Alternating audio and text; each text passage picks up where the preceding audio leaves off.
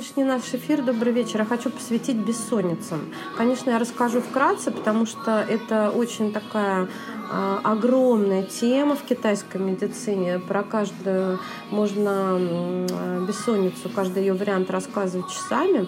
Но в целом я хочу сказать, что всегда мы э, ориентируемся на то время, когда человек хуже всего спит. То есть если человек не может заснуть, нужно обратить внимание на сердце.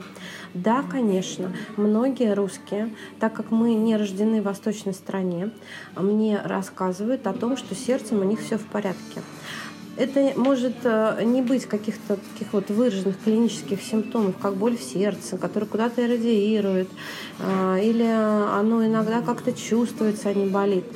А, это может просто быть какой-то душевный непокой, какие-то душевные переживания. Человек или сильно влюбился, или он сильно кого-то не любит, или он не может какие-то проблемы решить на работе. Это э, те эмоции, которые контролируют сердце через контроль души, душа шин, который хранится в сердце. Если человек уже имеет проблемы сердечно-сосудистой системы и не может засыпать, вот здесь вот нужно очень пристальное внимание уже иметь э, к такому пациенту.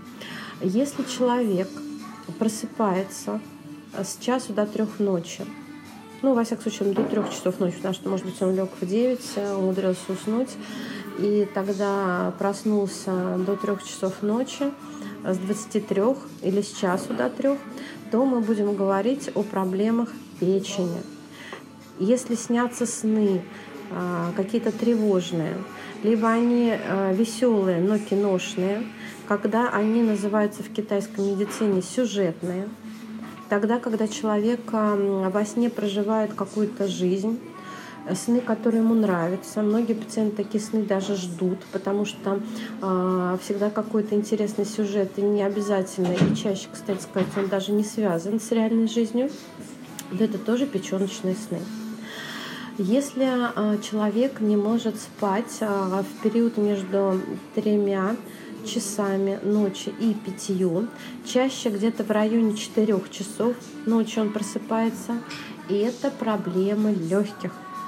Это не всегда болезни легких, это может а, быть связано, вот такая вот а, бессонница, такое нарушение сна, с тем, что человек не проветривает помещение, спит в душном помещении.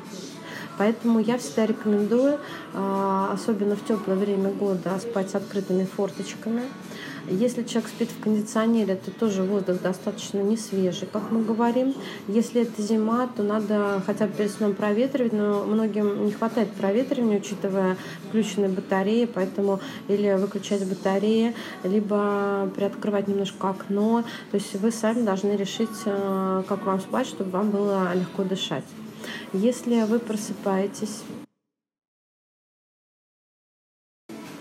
Если вы просыпаетесь и чувствуете себя уставшим, таким невыспавшимся, как вот, как мы говорим, таким вот слабым каким-то, каким-то отечным, еще ко всему прочему. Но, во всяком случае, когда вы проснулись, и вы чувствуете, что вы не выспались, вы не можете никак раскачаться, обратите внимание, пожалуйста, на селезенку, то есть на поджелудочную железу и желудок, потому что это один орган в китайской медицине.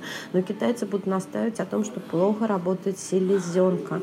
Значит, э, плохой контроль мышц, значит, много э, сырости так называемой, значит, э, могут быть другие симптомы, такие как, ну, вплоть до головной боли, но у кого какие, но во всяком случае у вас плохое пищеварение. То, то есть нужно обратить внимание и на питание, потому что самое прекрасное питание, по моему опыту врача, может вообще не подходить данному человеку, поэтому иногда питание влияет тоже, э, представьте себе, на бессонницу, хотя могут и лекарства химически влиять, э, и многие другие факторы на то, что селезенка работает плохо. Если у вас тревожный поверхностный сон, то значит у вас проблемы с почкой, значит проблемы с вашим аккумулятором, значит проблемы с вашей жизненной ци, энергия э, юанчи, первичная энергия. Значит, либо у вас есть заболевание почек, либо их нет, но вы какой-то, как говорят китайцы, живете очень затратной жизнью. То есть очень много тратите энергии на что-то. Может быть, на стрессы, может быть, вы много работаете, может, вы просто не спите. В моей практике был такой случай. А, для меня он очень а, такой показательный, как для. Так вот, вот э, хотела сказать про одну пациентку. Для меня это тоже огромный опыт, даже вот э, опыт общения был. Э, мне пациент, которая молодая, которая на тот период была 38 лет, рассказывает, что она не может спать. Причем она вообще и заснуть не может, и поверхностный сон, если даже как-то чуть-чуть спит, как мне объясняла. Я ее лечила все возможными способами. То есть я, во-первых, с ней поговорила. Я ей все объяснила, как нужно э, себя вести, э, как есть, как спать и так далее. Э, вплоть до подушек и матрасов. Я назначила ей рецепты, я взяла ее на иглы.